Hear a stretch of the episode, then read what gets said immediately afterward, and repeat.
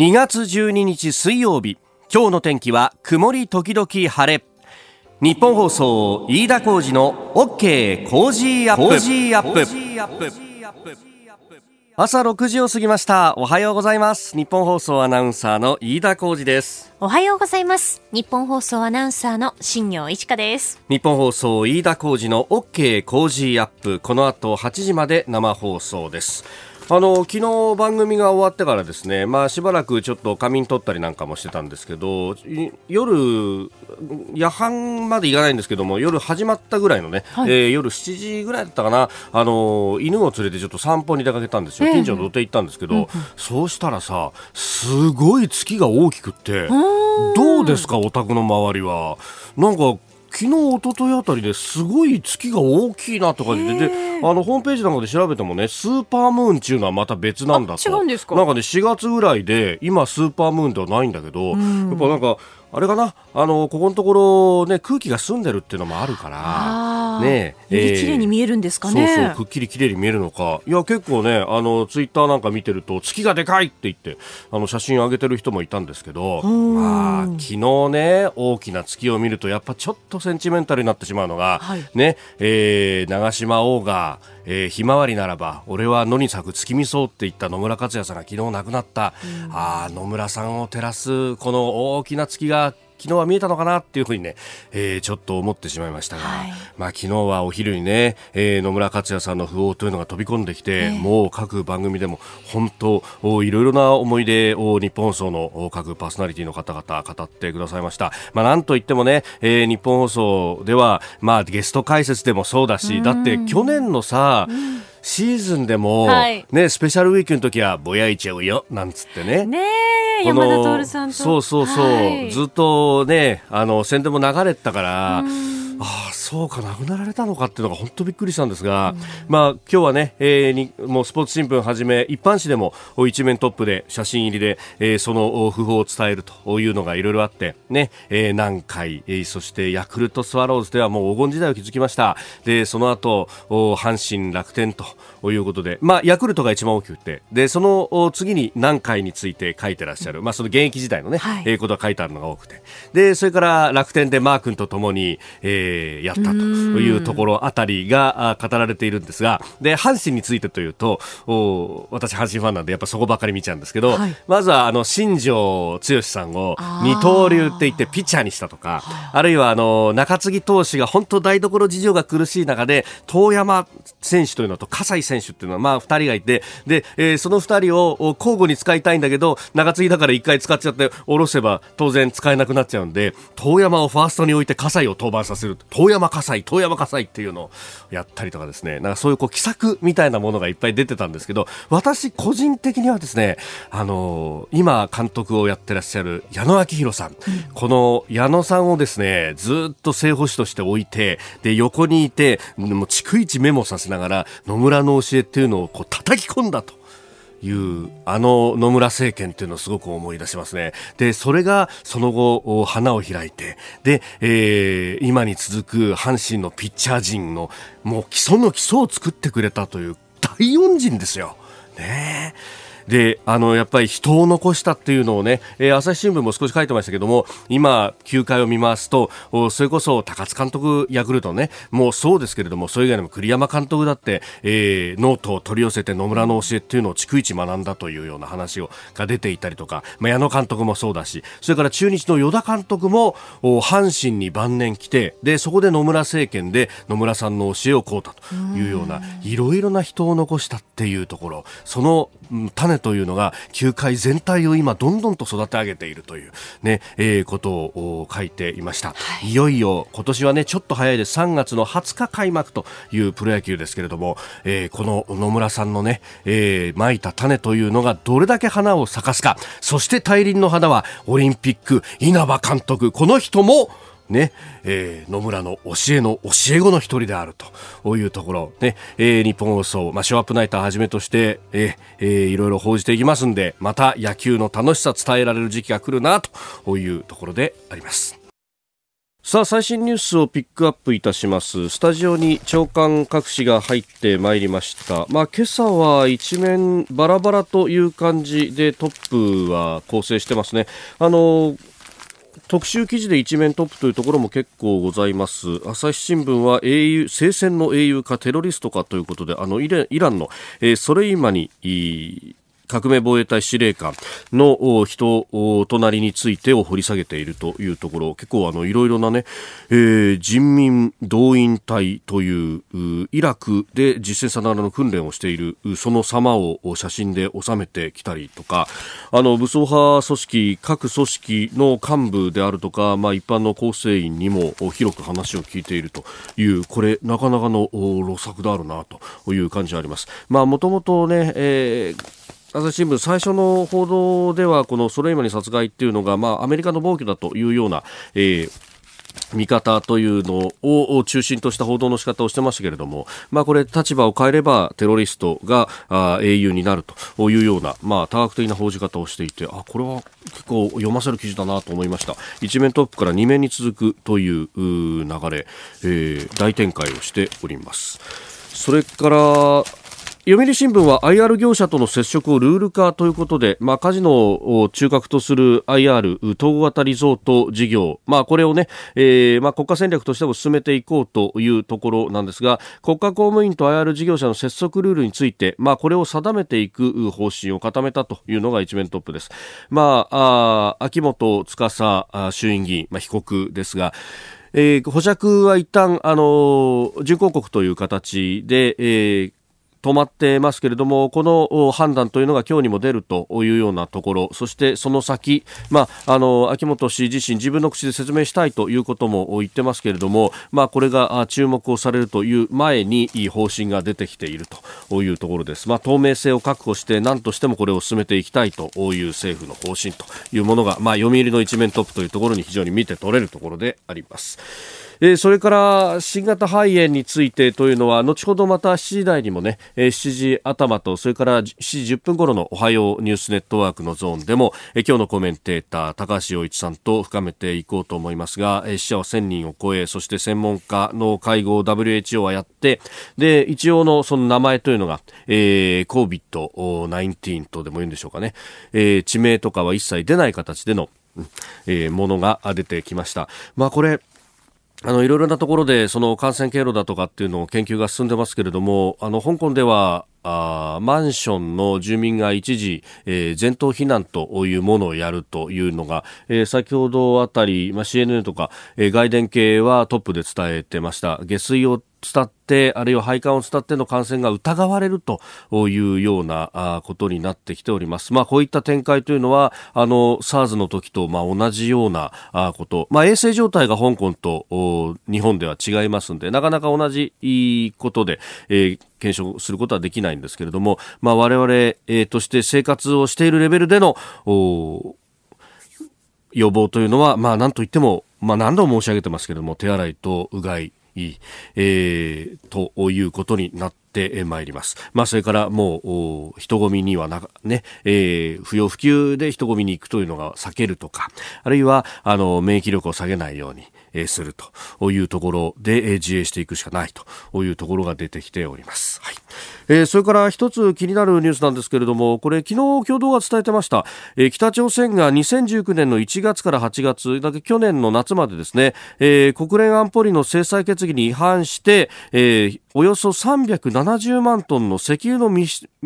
輸出を繰り返していたと。で、そのうち7割以上に当たる約280万トンが北朝鮮船から中国船へのえー、海上での移し替えいわゆる背取りの手口で中国へ運ばれていたということが出てまいりました、まあ、事実上の制裁破りを中国がやっていたということがこれ明らかになっていたんですが、まあ、国連の安保理のね、えー、この専門家パネル、まあ、制裁がちゃんと効いてるかどうかっていうのを検証するというパネルの委員の一人、えー、古元委員ですね、えー、古川勝久さん、まあ、この方ずっとこれについてというのも警鐘を鳴らして鳴らし続けているんですが、まああの中国やああるいは韓国、まあ、他東南アジアの国々台湾なども含めてですね、えー、制裁逃れのいろいろなあパッケージというのが、まあ、利用されていると。えー、ダミー企業を使ったりとか、フロント企業を使ったりとか、いろんな形で、えー、こうした制裁逃れをやられていて、まあ、それは日本の企業だって絡んでもいるしと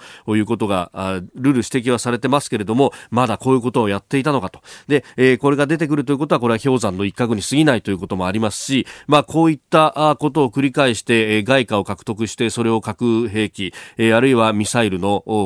開発につぎ込んでいるという、そして、もうそれが、えー、どんどんと実用段階にもなってしまっていると、危機が今もどんどんと深刻化していると。いうことをこれ改めて、えー、示されるニュースでもありますし、またやってるのかと言って慣れるということがあると、もうこのまま突き進んでしまうということにもなりかねないと。まあこれ、コロナウイルス、えー、を中心として、まあそれがあニュース番組では当然扱いが大きくなるわけなんですけれども、その裏でこういったことが、えー、起こっている。日本の安全保障が完全に脅かされているという状況があると、えー、ところが日本は何かあ一発やられなければ反撃ができないという基本的にそういう方法体系になってしまっていると。ウイルスだってそうで、えー、事前にこれを予防するということがなかなかできずに誰か感染者が出たらその人を強制的に入院ということはできるんですが予防的な立て付けがなかなか難しいというのが戦後の70年以上経って、えー、だに続く病理が、えー、いろんなところで出てきているというニュース根っこでつながっているなと非常に思います。あなたの声を届けますリスナーズオピニオンニュースについてのご意見をお待ちしております。今朝のコメンテーターは数量政策学者高橋洋一さんです。新型肺炎についてまず取り上げます。それから中東和平案受動喫煙防止条例。アメリカ大統領選民主党予備選などなどと取り上げてまいります。さあ、来週2月17日月曜日からの1週間、工事アップはスペシャル企画、消費税増税から人手不足まで、巷のニュース、意外な裏側。と題しまして、えー、現場主義のと言いますか、まあ、私が現場で仕入れた身近なニュースと裏側を伝えてまいります、えー、ポイント還元もうすぐ終了消費増税本当の声は。それから本当に人手不足の業界はここだ、えー、ノージャパニーズ外国人だらけのエリアに潜入。さらには氷河期世代本当の気持ち、えー、こういった巷のニュースをお伝えしてまいります。さらにプレゼントもあります。はい。ビッグカメラから女性が注目の話題の商品、うん、DS100 ストレートアイロン絹城毎日プレゼントします。絹城いいな、私も欲しい。女性は、ちょっと、なんで俺に振るんだよ。お前はいらないだろう、髪の毛が、みたいなことを思ってるでしょ。みんなまで言ってないですよ、私は。私もね、よく寝癖ができるんですよ、特に後ろの方は。こういうものがあると便利だなと思うんですけどね。なるほど。何そのお手並み拝見みたいな。さあ、えー、そして、えー、一緒にニュースを含めてコメンテーターの方々、17日月曜、須田慎一郎さん、18日火曜、有本香里さん、19日水曜、佐々木俊直さん、20日木曜、鈴木哲夫さん、21日金曜、三宅邦彦さんです。さらに、黒木ひとみさんの朝ナビには、柴田理恵さんが登場します。2月17日からの1週間、OK 工事アップ、どうぞご期待ください。あなたと一緒にニュースを考える飯田浩二の OK 工事アップ。7時台はコメンテーターの方々とニュースを掘り下げてまいります。今朝のコメンテーター、数量政策学者、高橋洋一さんです。おはようございます。おはようございます。高橋さんには番組エンディングまでお付き合いいただきます。では、最初のニュース、こちらです。新型肺炎、中国の死者が1000人を超える。中国湖北省の保健当局は昨日新型コロナウイルスの感染拡大による死者の数が中国本土で1000飛び16人になったと発表しました。中国政府は湖北省の保健当局のトップとナンバー2を免職にしたとも発表しております。えー、湖北省の武漢市を中心に感染拡大を続けているというコロナウイルス、まあ、武漢だけではなくて、もうこれ中国全体に広がりつつあると、うん、いうことが言われておりますが、はい。はい、えー、全土で死者1016人と。なっております、はいはい、まあ、この数字もね、うん、どうなんだという話も一部にありますが。そうですね。あの、実はね私ねあの役所に入る前に、うん、えー、っと文科省の研究所でね、はい、この感染症モデルの専門家だったんですよ。え、そうなんですか ?40 年前なんですけどね。役所に入る前に？役所に入る前に、うん。あの、それで、どのように、まあ、あのね、に、感染者数が増えるかとかね、そういう、まあ、研究してたことがあるんですけどね。数理計算みたいなものでってことですか？で、そういう知識をちょっと使うとね、えっ、とね、要するにどどういう形でサンプリングするかっていう話だけなんですけれど、あの日本っていいデータがあってね、実はね、あのチャーター機で帰ってきた人これはだからね、あの、かなりランブあランダムサンプリングって言って、はい、無作為抽出に近いんです。そうすると、あれで、あの、日本の方はね、はい、発症してない人も全部含めてあの、検査してるでしょ、ええ、あの、だから結構いいサンプルだけ？大体ね、あの、要するに発症してる人だけとかね、一部だけ取って、取っちゃうわけね。これは、はい、そうじゃなくて、あの、あの、チャーター機便の人は、多分ね、ランダムサンプリングになってて、あの、視聴率の時に、あの、600台の、なんか台数があると、視聴率計算できると、一緒の話ができるんですよ。ああ、関東ね、3000万、5000万人とかいるけど。でも、台数はね、600と800なんですよね。ああ、統計学上それで大体その回でもできるんで、そうすると、あの、700人、700何人帰ってきたでしょ、はい、あれがちょうどいいいい例なんですよ。あれからやるとね、あの要するに12人感染してるから1.6%なのね。はい、あ感染率が。そうそうはい、それであんだけどサンプリングですとね、えー、1.6%プラスマイナス1%以内です。うん、なるほどだから0.6%か2.6%の間で、それで武漢のやつを人口をかけると、まあ、18万人プラスマイナス11万人ってそういうレベルです。ほー、うん、そうすると。そのぐらいだろうってことは予測できるんだ。今、武漢で4万人,、まあ、4万人ぐらいですね。もうこれから増えるんですよ。だからこれどんどんどんどん増えていくって、要するに実際と関係なくて、はい、まあ統計的には絶対増えるんですよ。うんでそうすると、ここ、あとに、まあ1か月ぐらいはずっと増えていくって、そののがすぐ予測できて、はい、なかなか鈍化しないっていうのを予測でき、4月ぐらいまで2か月ぐらいは鈍化しないっていうのも予測できるんです。はあ、なるほど、うん、まあ、今の現状のこのコロナウイルスで、これから変異をしなければ、この変異をしなければそうですね。あのだから、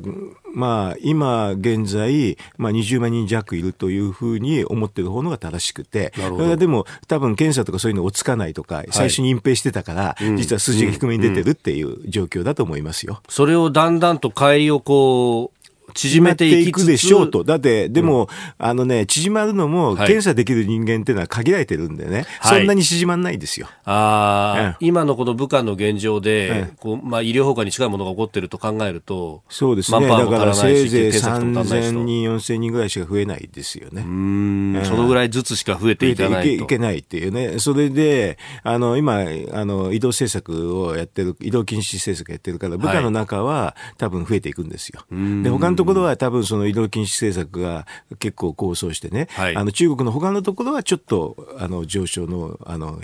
率は低いと。で特に海外の方はもうちょっと低いそんな感じになると思いますよ。なるほど、うん、でもいずれにせよそれだけ、まあ、ここ1、2か月は増え続けるということを考えると、うん、まあ、今後のこう政治日程だとかにも影響が出てくる。習近平の日来日っていうのはかなり難しいですよね。4月ってことはあと2か月ですよね。あの、あれ、いきなり来るわけじゃなくて、はい、要するに外交文書をたくさん作んなきゃいけないんですよね。だからあれは最後の時に調印して、す、べ、ての外交文書が実は出ると。でもその外交文書をやるために2か月ぐらい、まあ、先見隊が来てね、はい、いろんなことを議論するんだけど、今来て、えー、来てませんからね。そうですね。だからもう、その、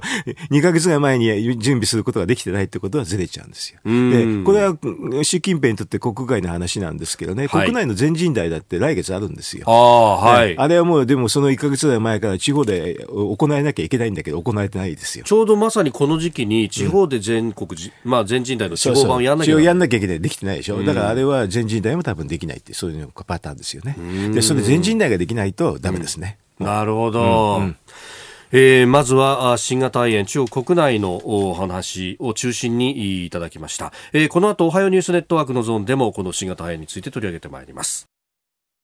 私、飯田が論客たちとニュースを切るトークライブの第3弾、飯田浩二そこまで言うかザ・ライブ3。4月11日土曜日、有楽町読売ホールで開催いたします。昼と夕方の2回公演、ゲストには工事アップコメンテーターも登場です。まず、昼公演は午後1時開演。参議院議員の青山茂春さん、ジャーナリスト長谷川幸宏さん、元自衛官で評論家牛尾正人さんをゲストに、外交安全保障について考えます。夕方公演は午後午後5時開演。評論家宮崎哲也さん数量政策学者高橋洋一さん経済学者飯田康之さんそして経済評論家常年司さんをゲストに日本経済の行方を読み解きます。2公演とも司会は私飯田でございます。チケット全席指定4500円。ただいまチケット先行受付中です。受付電話番号はチケットピア。0570-029999 P コード644-832えー、こちらは自動音声で24時間対応です。0570-029999 P コード644-832、えー、チケットピアはウェブからも申し込み可能です。それから平日朝9時から夕方5時まではオペレーター対応の日本放送楽々チケットでも受け付けております。0570-071242 0570-071242です。なお、日本放送楽々チケットは土曜日曜祝祭日は受け付けておりません。詳しくは日本放送イベントホームページをご覧ください。4月11日土曜日、有楽町読売ホールでお待ちしています。おはようニュースネットワーク。取り上げるニュースはこちらです。WHO が新型肺炎について話し合う専門家会合を開催。WHO 世界保健機関は11日新型コロナウイルスに関する専門家会合をスイス・ジュネーブの WHO 本部で開催しました。会合には世界各国からおよそ400人の専門家が参加。12日までの日程でウイルスへの対策を話し合います。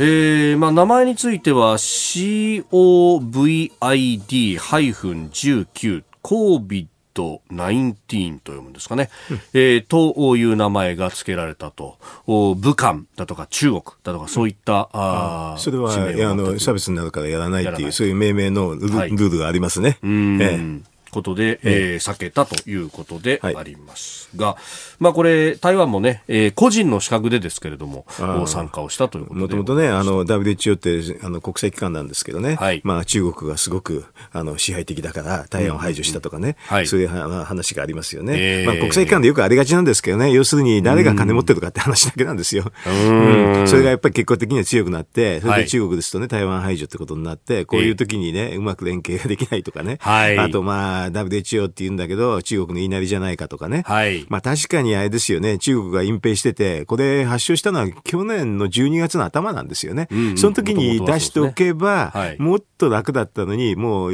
その次の年の、翌月の1月の20日まで、完全に隠蔽ですからね。はい、えー、ですからまあ、それを本当に告白した人なんか、告発した人なんかは、ね、えー、それでもう亡くなっちゃったんですけどね、はい、処罰下ったりとかね、えー、もうその初期動作はひどいですよね。で、それを、もうちょっと挽回しなきゃいけないんですけれど、え結構まあ、あの WHO はそのまま中国の発表そのままですよね。はい。うん、うん。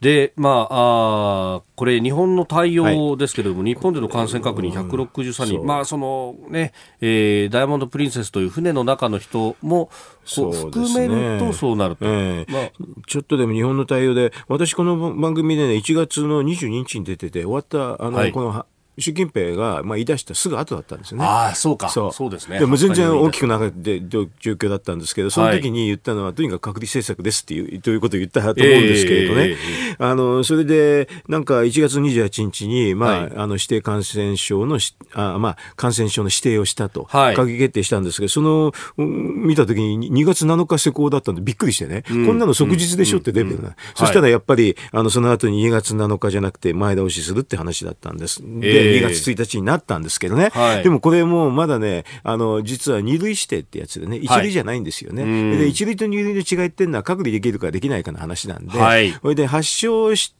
ってる人が、発症しなくても感染者がいたら、本当は一類のがいいんですよね。それなのにまだ二類指定だったから、隔離がうまくできないっていう状態で、はい、その時にチャーター便が帰ってきた時に帰っちゃったでしょ？あんなの本当は法律が成功されてたら、隔離とか止め受けができたんですよ。うん。まあ、うん、あの、大半の方がね、えー、政府の用意した、まあ、ホテルなり宿舎に、えー、とどまりましたけれども、あの時確か第一便では二人。そう。で、その時の答弁は、要するに法律じゃできませんって言ったんだけど、施行期日を遅らせてできないってのはおかしいって、私としても思いましたけどね。施行期日もっと前倒ししていけばできたんですよね。ああ、うん、あれちょうど、だから閣議決定はしたけれども、うん、施行期日前だったから。その間だったから、法律は施行できないっていう、そういう状況。だから、あの、本当はこういう時に、はい、もう2月の、あの、20日ぐらいにね、すぐね、もう政令作ってて、政令が結構分厚い政令だったから、もうもっと前に準備してたはずだから、その時にすぐ大臣がね、はい、これはもういついつ出しますって言っちゃうの。そしたらね、書簡の大臣が。所管大臣が言っちゃう。そしたら、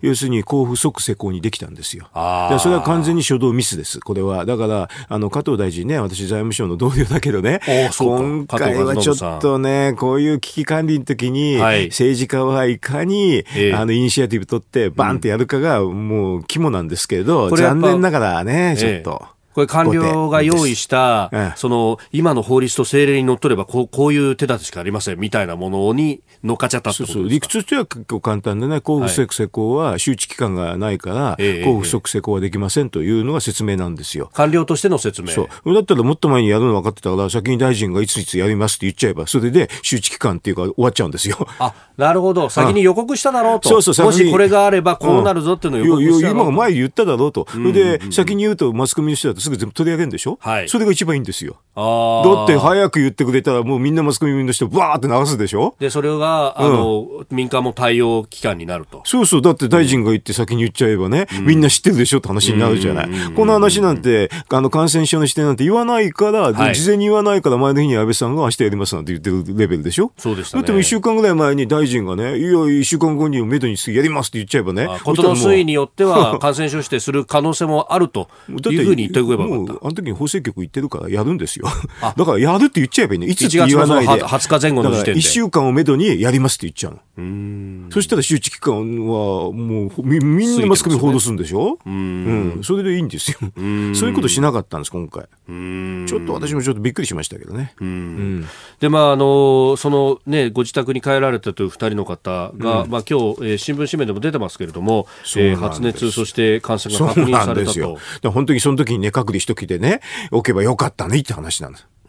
だって隔離しておけば2週間ぐらい止め置くでしょ、はい、そしたら別に家に帰んなくて済んだわけうんうんうんまあ、その間の、ね、接触ど、どなたにどういう接触したのかみたいなことも今、追っている最中だと。大変でしょ、だから要するにあの隔離してればね、はい、もう接触した人なんてその、なんかすぐ分かるじゃないですか、えー、簡単でしょ、えー、で、接触するときにやっぱりあんまりもあの変なになっちゃいけないからってんで、いろんなあの防備するじゃないですか、うん、本当にちょっと後手に回った典型ですね、これね、要するに施工技術を遅らしたって、そのだけの話ですよ。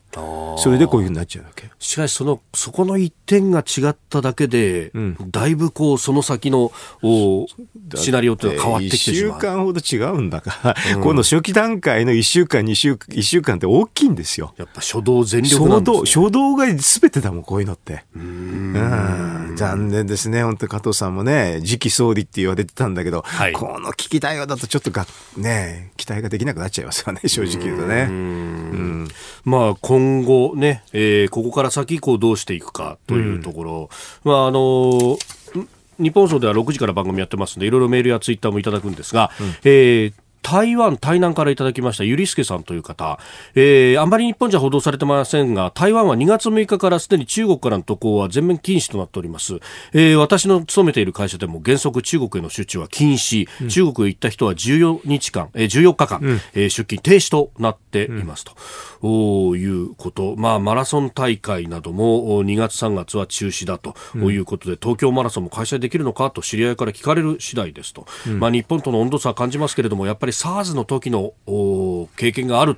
というのが違うようですという指摘もあります。まあね、だから今からやっても正直言ってちょっと手遅れなんですよね。だってもうすでに来ちゃってるわけでしょ。はい、だからこういうの初動なんですよ、はっきり言うとね。初動の時にあの初期段階の移動制限っていうのは有効なんですよ。で、それでもなんか、まあ中国とかね、WHO はね、移動制限なんか意味ないって言うんだけど、あれはね、一般論。で初期段階で何も分かんない時には移動制限有効だってことも WHO も認めてますよ。だからちょっとやっぱり最初の初期段最初の時にね、はい、何やるかの問題なんですけどね。今この後に及ぶとなかなか大変ですね。あえー、まあだからあのクルーズ船はね、多分ね、あれ院内感染に近いと思います。あなるほど。うん。これであの、あの、船の中で。船の中でね、手すりとかでみんなあの同人だから手すり触るでしょ。はい。それで手に、手から感染したって可能性高いと思いますけどね。そうするとだからあれは申し訳ないけれど、あの、はい、まあ、にしといて、えー、まあ、隔離だからね。うん,、うん。船、船内がある意味隔離施設のようなものだと。そうですね。で、4000人近いやつをね、一気に、はい、あの陸上で対応するのは難しいでしょうね。うん、だから、あのここで感染してなかった人は脅すかもしれないけれど、はい、基本的にはあそこはもう隔離ですよ。うん、そうすると、まあ、19日と言われてますが、その14日間の期限がね、うん、そ、そこで検査をするなりして、えー、健康な人はおろおろしてそうでしょうね。2週間経てばそれでも中にいたらまた感染しちゃうかもしれないからね。そこがね、またね。うんえー、そしてもう一つ用意していたニュース、中東の和平案ですが、拒絶する決議案について、パレスチナが国連安保理での採決見送りということが出てきております。まあ、これ中東和平について、まあ、イランは革命41周年で昨日、式典をやったりもしてますけれども、うん。うん、中東って難しいですね、うん、あのパレスチナの方から見ればね、はい、昔は自分とこだったんだけど戦後すぐ分割されちゃったでしょ、はい、で分割されてそこかなと思ってたら今度中東戦争であのイスラエルがどんどんどんどん来ちゃったでしょと、これで来ちゃったら今回その来たところを現状に固定するような案が来たから、はい、パレスチナの人から見たらとんでもないって話にはなりますよね、ただ国際社会っていつでも現状が優先だから、これトランプの人もそんなこと言ったっても現状そうなんだからしょうがないだろうっていうとこですよね。だから国際社会って怖いですよね。でほっとくとどんどんどんどん侵食されて、それが現状になって、そこからスタートしちゃうっていうね。はい。あの、が事実としてはそうなんですね。だから日本もそういうふうに現状はい、が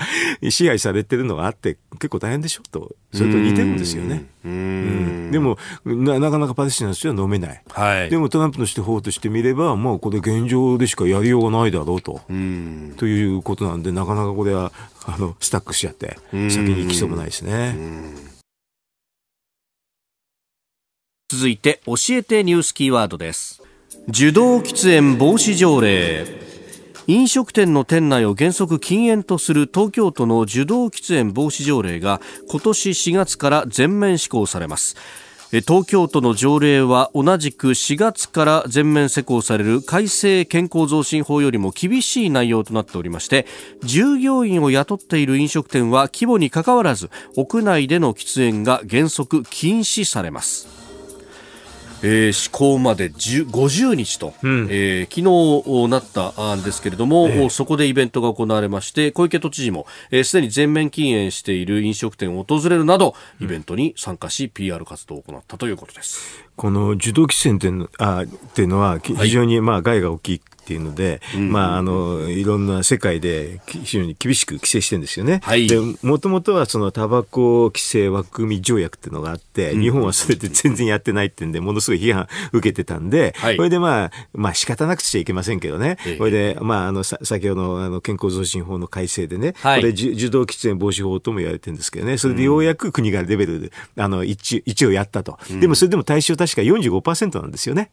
だからこれだとね、確かに国際条約の中で本当にクリアしたかどうかっていうのは微妙だと言われてたんで、はい、そうするといろんな自治体がやり出して、これでまあこの東京都はちょうどオリンピックもあるでしょと。はい、それなんで、あの、厳しくやったんですけど、東京都だと対象が84%ですよね。だからかなり厳しいから、これだと多分ね、タバコ、えっ、ー、と、規制枠組み条約はクリアするってそういうレベルかもしれませんね。なるほど。ええー、だからこういうふうに世界的な、あの、なんか、えっ、ー、と、動きがあるっていうのはまずありますよね。はい、で、日本は法律にも遅れたんだけど、ようやくこの間通したと。通したんだけど、ちょっと緩かった。だから、東京都がこれで上乗せで、さらにきついて、これはまあ多分世界標準ぐらいの規制なんでしょうけどね、なったっていうのがありますね。でも日本はね、ちょっとね、特殊でしてね、はい、あの、例えばこの JT っていう会社でしょ、はいはいはい、これ実は政府が株持ってるんですよ。特殊法人なんですよ。民営化したって言うんだけど、はい、実はまだ3分の1持っててね。ええええ、これはね、世界のタバコ会社としてはものすごく異例です。まあ、かつてはね、えー、先輩校舎。先輩校舎で。ね、だから昔はどこの国もそうだったんですね。財政収入のために、はい、あの、政府は持ってたんですけども、当然こんな民営化するでしょ？はい、民営化しなかったら、あの、実はタバコ規制できないんですよ。あそうなんで矛盾しちゃうでしょ？だってタバコ規制すると政府の株式がの価値が低くなっちゃうんだもん。ああ、そうですね。これあちらが立てばこちらが立たず現実にもあってね、例えばこの話でタバコ規制するときに厚生労働省の方は世界の基準化がきちくやりたいと。はい。で、財務省の方は、まあ、はっきり言って財政収入の観点からあんまりきつくやるなって話になって、いつもこれ揉めるんですよ。ああ、そこの砂の引っ張り合いが必ず行われる。うん、で大体財務省が勝っちゃうから、えー、だから、あの、タバコ規制は日本は世界ですごく遅れちゃうの。なるほどね。うん、で、財務省の方は実は天下りでもあるしね。はい、JT はもう完璧な天下り先なんで、今でも会長が天下ってますんでね。あそうなんですね。そうですね。歴代時間なんです、大体。歴代時間の価格の高いポストなんです。ほう、ん。天下り、天下り、規制で規制が緩くなるって、もうね、これはね、この分野からいくとね、典型例だからっていう感じなんですよ。研究者としてはね。トップで時間が行くってことは、その下にも、うん、まあ、あの、何人か行ってますよ。いくらかあるわけですね。何人か行って、ザラザラザって行くんですけどね。それが結構強いから、タバコ規制が厚生省はうまくできないっていうのが今までのパターンでした。うん今回ようやくこの受動規制の話になって、はい、ようやくまあ、ちょっと世界に近づいたかな。だから本当言うと、このね、タバコ会社の株式を早くね、売却しちゃってね、天下りなくした方がいいんですよ。だってこれ、もともと手つけたのって、あの中曽根改革の時ですよね、もう40年ぐらい、ま、30年ぐらい前か。でね、あの要するになぜ必要かっていうのはね、はい、もうちょっと分かんないできすすごい言うわけ。もうは、はたばこ業者のためだとか、わけのわかんないこと、はたばこの業者もほとんどいないんだけどね、もう。あ、あまあ、あるいはタバコの葉作ってるね、農家の方々もいらっしゃると言うんだけど、少ないんだけど、別に民営化したって別に、それはあんまり関係ないんですけどね。は、はたばこは買ってもらう買ってもらうのは事実なんですけどね。ええええ。うん。それはまあ、天下りしたいからでしょう、おそらく。うん。まあ、そういうところも見え隠れするんですね。そうなんですよ、ね、この話からはね、いろいろ出てくるんですよ。えー、受動喫煙防止条例、今日のキーワードでした。さあ、メールやツイッター、ニュースについていろいろいただきますが、こちら、横浜市緑区からいただきましたね。根巻さんです。え台湾の領空に中国の航空機が侵入し、スクランブルをかけているというニュースが気になります。え一体中国は自国が大変な状態なのに何を考えてるんでしょうかと。まあ、これ、そのまま日本の方に来たりとか。尖閣も来てますよ。来てますよね。うん、だからまあ、まあ、ければね、仕事が違うからっていうんで、あちらのね、審判する人は審判するのが仕事だからっていうことなんでしょうけどね。はい、まあ、まあね、本当に。困ったもんですね。うん、で本当にさっきのねあの国際社会って現状が優先するんでね、はい、こういうのに来たら必ず追い返さないと、本当にどんどんどんどん来ちゃうんです。認めただろお前ってそうそれがまた現状になっちゃうんですね。うんえー、そして速報が入ってきました。あのね、この時間毎回コロナの速報が入るんですよ。なんか最近。えー、中国湖北省は12日、肺炎を引き起こす新型コロナウイルスによる死者が94人、感染者が1638人増えたと発表しました。えー、中国本土の死者の数合計で1110人、感染者4万4000人を超えております。感染者数って2000弱でしょ？さっき私2、3000って言ったでしょ、はい、マックスになってるんですよ。えー、でもこれでもね、あと1、2ヶ月増えます。なるほど。うん、毎日のその検査できるマックスの数がこのぐらいだという。まあ、多分2、3000。なるほど。バックスで。だからそれ、うん、それでも増えてっても、あの20万人にはそう簡単に達しないです。なるほど。続いては、ここだけニューススクープアップです。この時間、最後のニュースを、スクープアメリカ大統領選、ニューハンプシャー州で民主党候補者指名争い。11月のアメリカ大統領選挙に向けた野党民主党の候補者指名争い第2戦となるニューハンプシャー州での予備選挙が行われております。初戦となったアイオワ州では集計システムのトラブルで未だ最終結果が確定していない状態となっております。アイオワの方はサンダースさんとブディジェッジさん、まあ、1位、2位を、まあ、僅差で争うという2人が2人とも最終形を、まあ、部分的な最終形を求めているという段階で、うん、えー、今回はニューハンプシャー州と。うんねえ、これ、あの、副兵と呼ばれたブディジェッジさんがぐぐっと出てきて、より混戦みたいになってますね。うん、そうですね。あの、まあ、あの、バイデンさんと、はい。がちょっと失墜しちゃったっていう感じですよね。ねえ、ねアイオワじゃ4番手と。うん、まあ、あれ、弾劾をやったからじゃないかなって気がしますけどね。その、帰り血浴びちゃったんじゃないですかね。はい。それで、中道になると、その、ブディジェシャンしかいないからっていうので、多分相対的に上がったような感じがしますよね。はい。で、左の方は左の方で、まあ、サンダースさんとウォーレンさんがいるんですけどね。ええ、まあ、どっちもが出ても左なんですけれど、え、これ、まあ、サンダースさんってことなんでしょうね。だから、左と真ん中、中道の争いっていうことなんじゃないですかね。うん。でも、多分ね、このブディジェシャンが、の方が多分組みしやすいあがの方があのトランプの候補にとしてはね面白いかもしれませんね。要するにサンダースさんですとね左すぎて、はい、ちょっとアメリカの標準的な中だと、ちょっと左すぎるから、あのこれでトランプさん勝っちゃいますよね。これで同じ高齢だったらね、これはもうトランプさんの方が経験ってことになっちゃうよね。はい、これだったらもう全然真逆のね若くてっていうので、ブリティッシャーの方が勝負になるかもしれないなとは気がしますよ。ブジェシさん38歳。そう若いですね。えー、あと、あれですよね、トランプさんは、えっ、ー、と、行政経験もなくて、軍隊経験もないっていう初めての大統領なんですよ。アメリカの大統領って、まず行政経験があるか、軍隊経験があるか、どちらかなんですけどね。はい、で、で、ブジェシさんは実は市長もやってたし、市長って、まあ大きくない市なんですけどね、すごくちっちゃい市ですけど、一応行政経験もあるし、あと、えっ、ー、と、アフガンも行ってるから、軍隊経験もあるんですね。だから、その意味では結構正統派なんですよ。なるほど。で、あと面白いのはね、LG bir LGBT でしょ、はい、だから、うん、そうすると、あの、トランプさんがね、ひょっとしたら大出現するかもしれないなって楽しみがあるんですよ。なるほど。いくらあのトランプさんでもここはないだろうっていうぐらいの話になっちゃったらね、これはあの、ブリジェッシャーの方に実はフォローウィンドウになるでしょ？ああ、うん、ブリジェッシャーのパートナーの人の今、なんか T シャツがかなり売れてて。そうそう出てるでしょ？だからそれでトランプさんが何言うかってね、みんなも固唾を持って、あの、見守ってると思いますよ。確かに、今まではファーストレディーっていうのがね、いましたけど、ファーストジェントルマンになるんだ。それが、トランプさんにそれ言わせたら面白いじゃないですか。それやっぱりみんなトランプさんが何をか期待するんじゃ期待してると思うんですけど ね、出現をね。またね、でもあのトランプさんだから出現も出現じゃなくしちゃうかもしれないしとかね、そういうちょっと違う意味の面白さがありますよね。あの、ただ難点をブリジェチブリジェチさんの難点を言えばね、はい、あ彼完璧なエリートなんですよ。